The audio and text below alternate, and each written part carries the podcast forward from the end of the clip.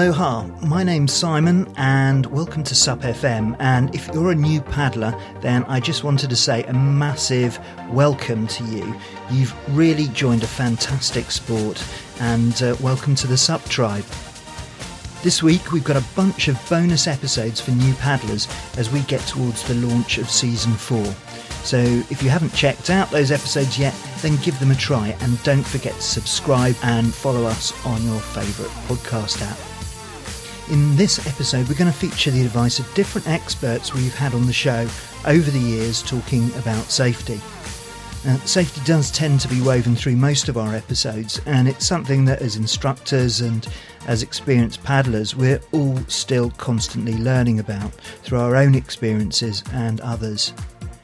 Safety is one of those things which you can continue learning about forever, and it can get complicated because while there are individual factors which can cause difficulties on their own, sometimes even a combination of minor factors can lead to a risky situation. So there can be a lot to think about.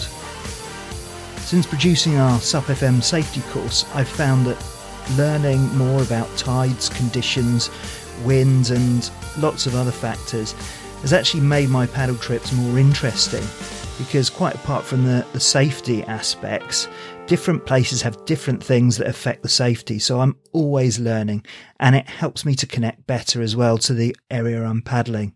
This is not an episode which you can just listen to once and say, right, I know everything I need to know forever. I'll just crack on. The idea of this episode is to give you a basic idea about the basic key areas to focus on and to encourage you to take an actual lesson to improve physical skills and technique. And secondly, to build your knowledge. Now, in terms of knowledge, there are lots of places to look for knowledge online, but me and Nick built our safety course to provide the breadth of subjects that we think you need to the depth that we think is right, but in a way that's accessible and clear and really concise without any unnecessary filler and with the aim of helping you to be as self sufficient as possible, as quickly as possible. And this content is still relevant wherever you paddle across the world. So we recommend the course, and by buying the course, you'll also be supporting the podcast, and the link will be in the show notes. Okay, so let's get some of our experts. And uh, Nick had a chat with Nick Ayres from the RNLI. The RNLI is a charity who rescue people all around the coast of the UK and Ireland in their orange lifeboats and their other craft. And they've saved thousands of lives since they were created many, many years ago. One of the things that they've noticed recently is an increase in paddleboard rescues because of new paddlers not understanding conditions. And if you do want to have a listen to the full episode, it's episode 44. So here's Nick talking to Nick Ayres of the RNLI. Yeah, obviously it's a, it's a massive worry. And could you share some stories about about rescuing paddlers? Yeah, uh, there's there's been a few. I mean, when I was working on the beach, um, th- there's been the uh, the odd rescue where it's been quite um, quite amusing, but then also quite scary. You know, near near near to getting really serious. And a lot of the situations are that they they don't actually know how to paddle um, the stand-up paddleboard or um, knowing how to get back onto the paddleboard itself. Um, and it's really quite scary because you know they put themselves in this situation. Um, they could get onto it on a pontoon nice and easily, um, fall off, and not even have a Scooby Doo how to get back on. Um, there's been one recently that's been quite tragic, and it's something that the way that we're looking at our our approach to our safety messaging. So at the RNLI, we always say, you know, um, before you go out, make sure you look at the tides. Um, or if you haven't even done it before, get get professional help before you even go out on the water. Always wear your leash and hold onto your board if you get into trouble. So that first one, always wear your leash. Um, we're just working with our our governing bodies, so like British Canoe Union, um, uh, ISA, and um, and the British uh, BSUPA, um, the way that we sort of message that um, in the sea and in the open water, you know, wearing your leash is fine, but when you go onto a river situation where that leash can become a bit more of a hazard, um, if you're wearing just an ankle leash and the board goes one way, you go the other side of a pontoon or a boat. um, you then end up becoming trapped, especially if the water's going in the, the direction that you're moving.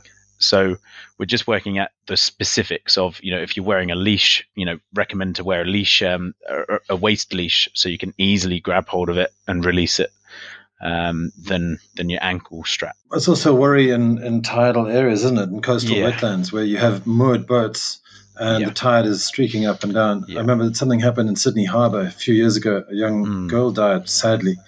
Uh, exactly the same scenario. Her board was went one side and she was the other side mm. because it, it feels.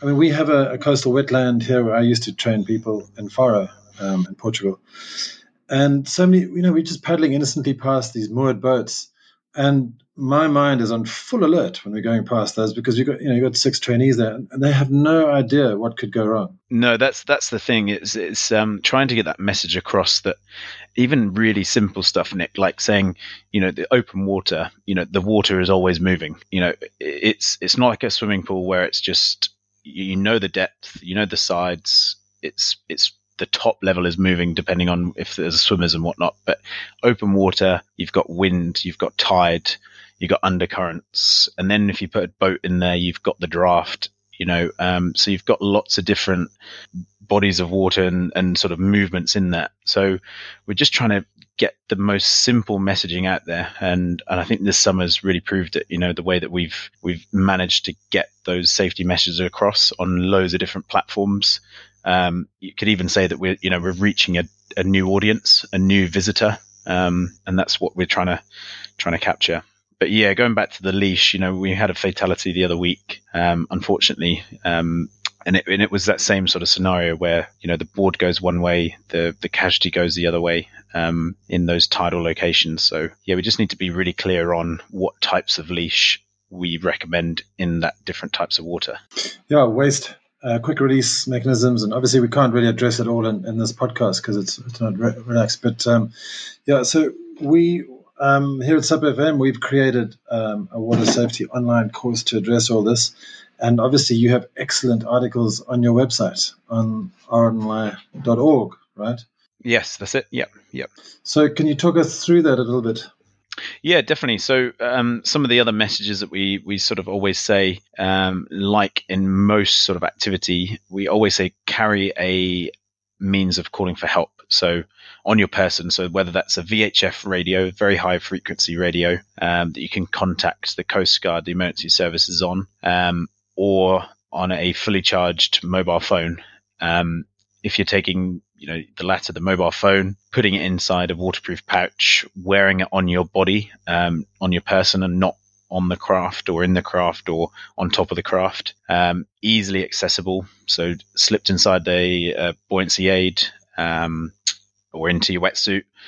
Um, and you can download various apps. There's lots of apps out there, like you know Paddle Logger. There's SafeTrx app that we do a lot of work with um, with the RYA, so the Royal Yacht Association, Yachting Association. Um, and SafeTrx is a really fantastic app, especially if you're in the UK. It's free to download. Um, you enter your details your emergency contact details. You can do a, a it's called a sail plan. Um, so you just put your your location, your point to point location, or you know your your route, um, and how long it would normally take you. Um, and if your your plan is over time, um, it will make a contact to your your known emergency contact, and the text will come up saying, "Have you heard from Nick? Um, is he back on land?" Uh, if that emergency contact doesn't get back to the Coast Guard to say yes, um, it's he's fine, then the Coast Guard will will make that call. Um, they'll know your last known position if your phone has died, or they'll pick you up straight away. Um, and the RNLI, if you're out on the coast, uh, will then, or the other independent lifeboats or the lifeguards will be able to pinpoint your exact location. So it really sort of takes that search out of the search and rescue um, of the situations. And then there's a few other things. You know, if you are going um, into the water, always tell someone else back on dry land.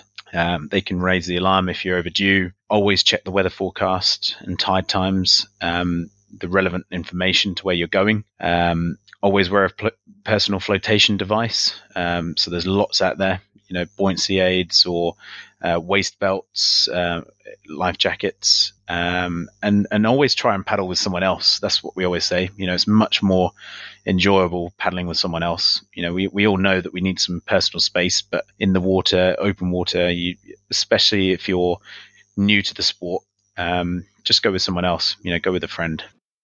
So there's lots of really important advice in there, particularly around being aware of water movement.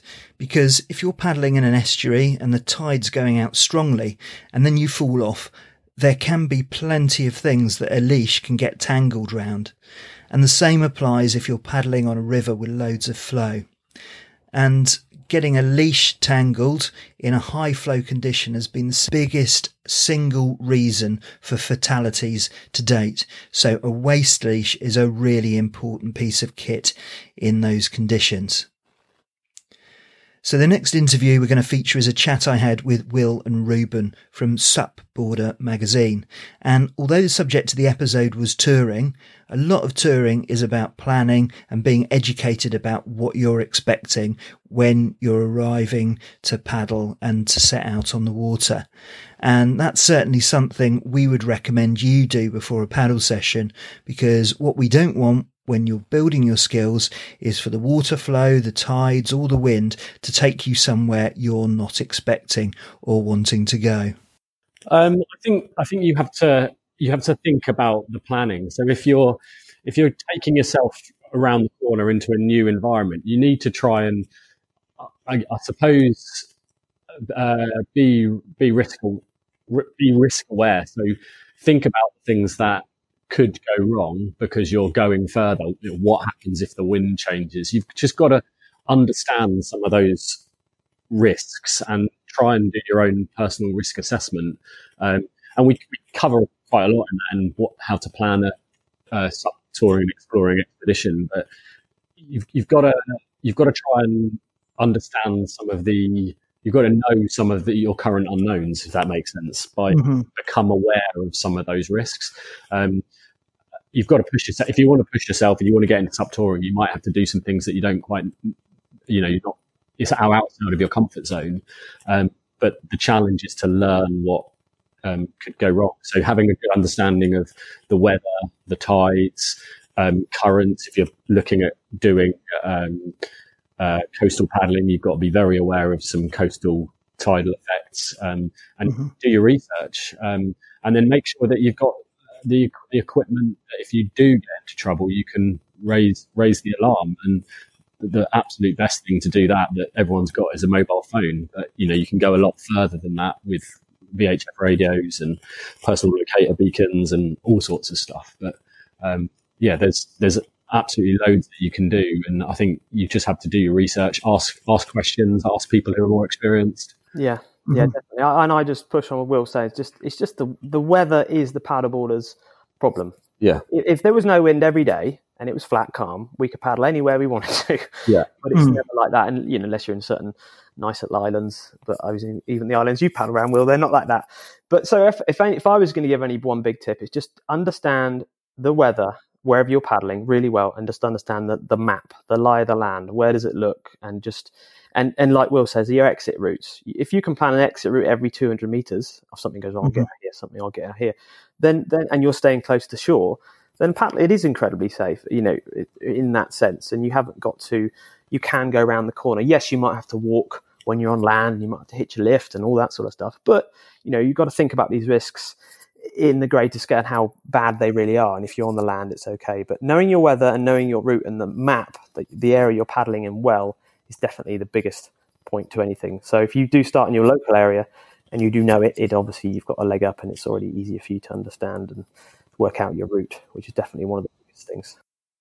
I was incredibly lucky to chat with Professor Mike Tipton in what has been our most popular episode to date. And Mike was talking about cold water, its effect on the body when you fall in, and we talked about clothing and techniques to help reduce the risk. And if you think that it's only something you have to be aware of in winter, that's not always the case. And for some inland locations, it may even be something that you need to be aware of 12 months of the year. So um, there's a set of responses which um, occur when you first go into cold water, uh, and they're driven by a sudden fall in skin temperature. Now, the uh, thermoreceptors in the skin, the cold receptors, are about 0.18 millimeters below the surface of the skin. And so they cool very quickly.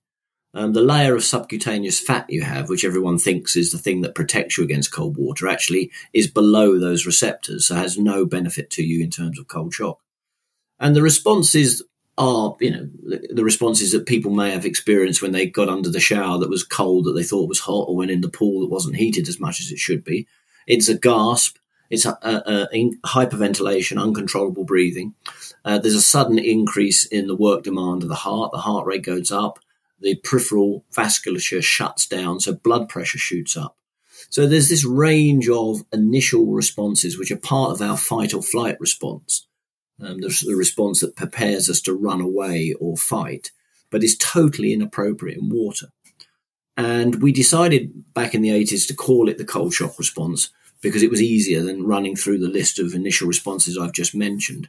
It's not shock in the traditional medical sense, it's just shock because it's a shocking response um, and it peaks in the first seconds of immersion. But the important thing for people to remember is that you sort of regain control of your breathing after about a minute to 90 seconds. Um, the only thing you've got to be very careful about in that period is making sure you keep your airway clear of the water because the lethal dose of drowning, lethal dose of water for drowning into the lung for an average adult is about a maximum of about a litre and a half of salt water. Now, just to put that in perspective, if I take a big breath in now, that's about three to five litres. The gasp of the cold shock response is two to three litres. So just the first breath can be sufficient if you happen to have fallen off your, you know, your board and submerged and taken that gasp, uncontrollable gasp, to put you over the, the limit for drowning. Absolutely. Certainly, in terms of the guidance that we get from our certificating bodies um, across the UK, certainly from BSUPA, is that when you fall in, to try and fall in, if possible, backwards, and if possible, with your arms sort of spread out. So you do whatever the reverse is of a belly flop, and you know part of the reason is to keep yourself right on top of the water as much as possible because you don't know what's lying there underneath the water but also to keep your mouth above the water at all times. Well, that's very, that's very good advice, and um, if, obviously you can use your board if it's still you know around for some support. Uh, the, the, unfortunately, the sort of natural physiological urge when you go into cold water is to thrash about and swim fast. And you know, people you know, panic a little bit. Uh, and it's fighting that instinct and actually realizing that you want to just humans float.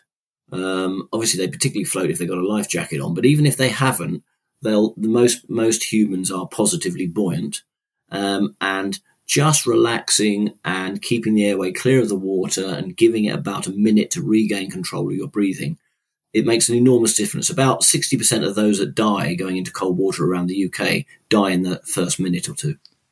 Yeah, and learning lessons from that, it's vital to get out of the water as quickly as possible. So when you do fall in the water, you fall in in the way that I mentioned, just making sure that you keep your mouth and your head above the surface if you can. You float, you get your breath back, and then you make sure that you stack the rest of the luck in your direction by making sure that in advance, obviously, you're wearing the right outfit, the right clothing. So whether it's a dry suit or a wetsuit or whatever works for you. And this is also where the, the PFD, the personal flotation device comes in as well, because that allows you to float higher in the water, maybe stop you from um, going quite as deep in the water when you fall in initially. And of course, the most important bit of safety equipment is your leash, which attaches you to your board. That might be a quick release leash, but essentially it means that you've got a big floating raft right next to you. And then you can hop back onto your board and warm yourself up with a, a good hard paddle. So I think it's all about being aware of these potential stages and how things can go downhill really very quickly if you're not prepared. Yes, and I, I agree entirely. Uh, you know, life jacket, PFD, incredibly important. Uh, the, probably the single most important piece of life saving equipment somebody who's going to end up in water can have. Uh, every year we do an analysis of the number of people who've died that year because they weren't wearing a life jacket um, when they should have been, and the numbers are staggeringly large and sad. Um, and also, quite rightly, you know, you've got an enormous flotation device there in your board. Make sure you you keep it with you, and know that there's no situation where you're not better off out the water than in the water. A human cools four to five times faster in water than they do in air at the same temperature. Um, water is just a fantastic fluid for removing heat from the body. Um, and air is actually not that, not that good at all. Air is actually an insulator. Um, and one of the things that bothers me slightly about stand up paddleboarding is, of course, because you can spend quite a lot of time in air, you begin to think that that's the environment that you're operating in. But of course, when disaster strikes, it won't be air that you'll be operating in. It will be the cold water that you're standing on at the start, start of the event. And that's what you need to be prepared for. Exactly. And I think it's probably not so much the winter which provides the most risk and the most danger for stand up paddleboarders because if it's frosty outside, you're going to dress for those conditions. I think the time of the year that's most risky is the spring when the water temperature is still very low and the sun is up and you're feeling hot. And the last thing you want to do at that point is to put on a wetsuit or a dry suit because you're exercising hard and you'll overheat. So the danger is that you're wearing your normal kit, your board shorts or whatever, and then you fall in at that point because the difference between the air temperature and your body temperature is high and the water is absolutely at its coldest. Yep, that's absolutely right. I mean, it doesn't just reflect itself in the risk to um, paddleboarders. That's when we see the most drownings as well, because you know, early summer, uh, because of the differences between air and water and how much um, easier it is to heat up air than water, we'll get some sun in you know May April, May, air temperature will go screeching up and water temperature is as cold as it's, it's going to be. And then, because water temperature, of course, is not at its highest until about September, October.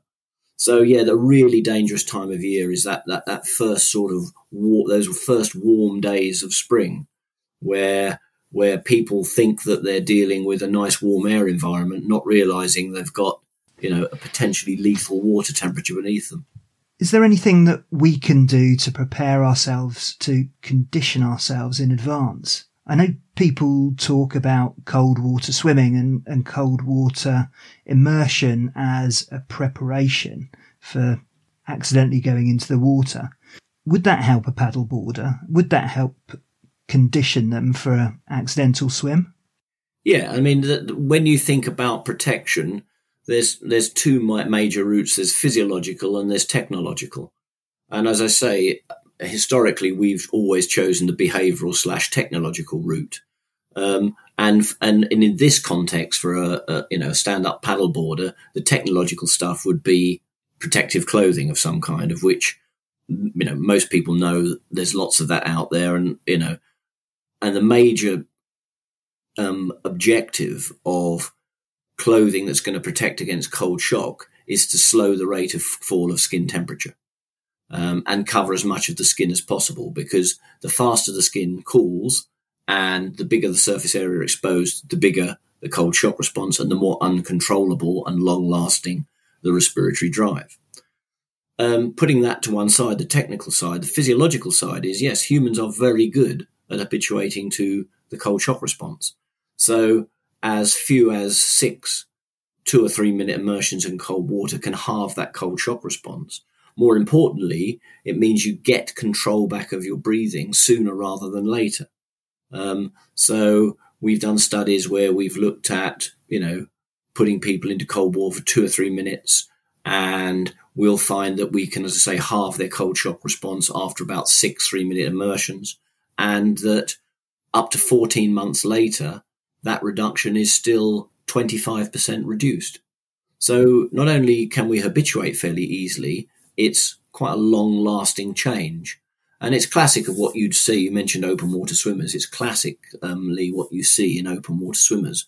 I mean, we've had We've had channel swimmers. We've had um, Lewis Pugh when he was doing his swim along the south coast of the of the UK in the lab, and you can't actually see when you look at the traces when he goes into the water. He's so habituated to cold.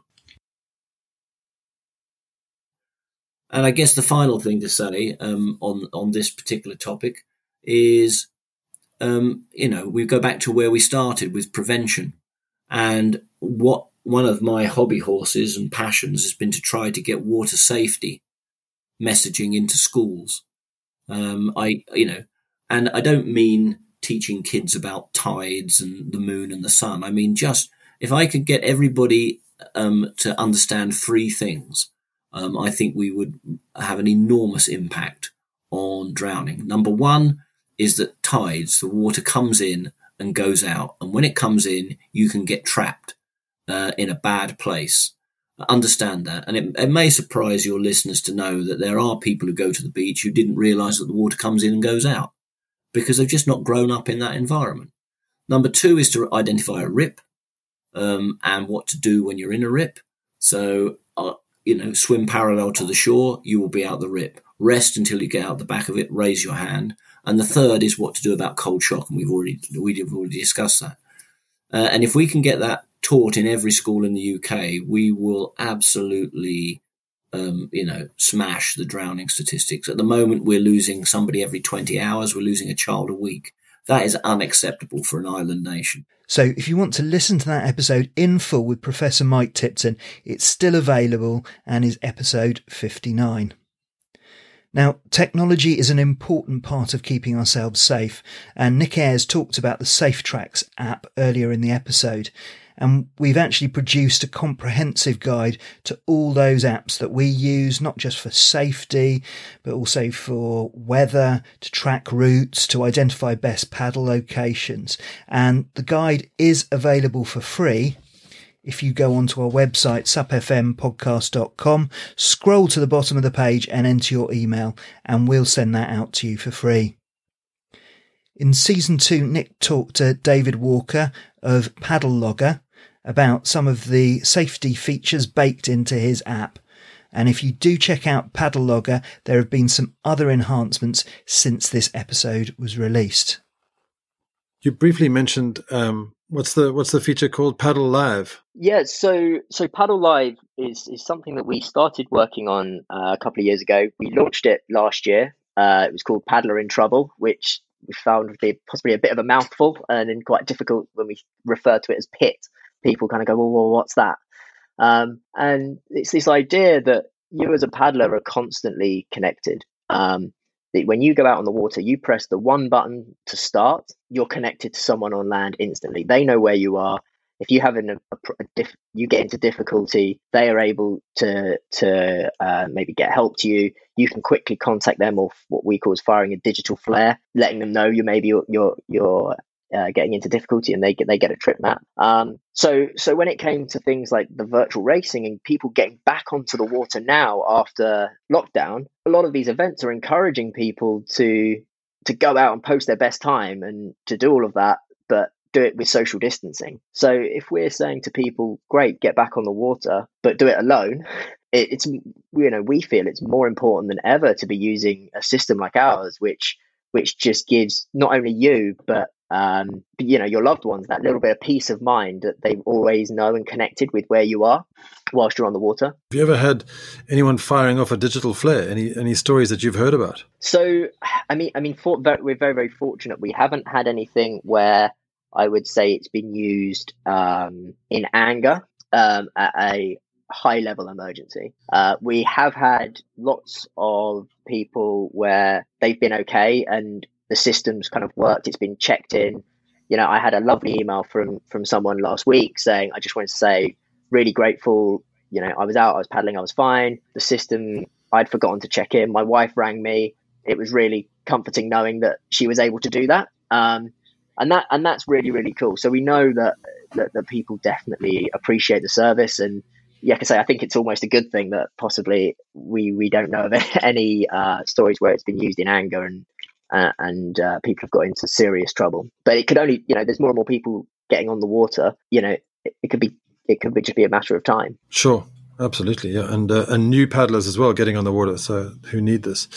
Um, the digital flare does that fire to your appointed other um, or whatever your, your your friend that you've allocated onto the site, or does it go to the emergency services? Yeah, so um, when you uh, within the app, uh, you'll be able to uh, set up five emergency contacts um, that it goes directly, and they're the people that get the the emergency messages. Um, that's quite a diff- difficult one. I think we were very, very aware that this is something where it, you could end up with a lot of false positives, right? And we didn't want to be bombarding emergency services with, oh no, accidental or this isn't, you know, I've just stopped off at the pub on the way home after a paddle and, you know, not forgotten to turn it off and I've been caught out. You know, like there's there's lots of scenarios where actually as as a paddler, just having someone go, okay, this has gone into red alert. I just maybe need to call them to check in or I can go to a headland and see if they've got into difficulty. There are lots of reasons why um, they someone might go into a red alert and then it's up to really the emergency contact to make a very informed decision with the information they have as to what the best you know course of action may be. And that's what it's all about is providing information to make the best course of action. Yeah it sounds like a fantastic feature. Before we finish, there's another key risk factor which is super important to understand and be aware of, which is the effect of wind. And if you're paddling on a coast this year for the first time, this is a critical one to understand particularly the effect of offshore winds, because this is one of the key things that can put you somewhere you don't want to go. If you haven't yet listened to the bonus episode with Sean Scott all about ice ups, then we cover it in that episode. But for a beginner, if there is an offshore wind of any description, I would stay on the beach. And if there's an offshore wind and then you get down to the beach and you think it's fine and you can't feel it there, then please still don't go out because what may have happened is the cliffs behind you are sheltering the beach from that offshore wind, causing what's called a wind shadow. And what you'll find is if you go any distance from the beach, then it may become more exposed and it will send you traveling out to sea in the wrong direction. So that's it for this episode. There is lots of great safety information in there to build on. Now, as I said from the kickoff, I hope this helps as an introduction to safety. And the fastest way of building skills is with an instructor, and the fast way of building knowledge about safety is through a focused course. So, thank you for listening. All links are in the show notes, and don't forget to subscribe or follow the SUP FM podcast on Spotify, Apple Podcasts, or your favourite podcast app. Thanks for listening. Welcome again to the Paddle Tribe, and I'll see you on the water.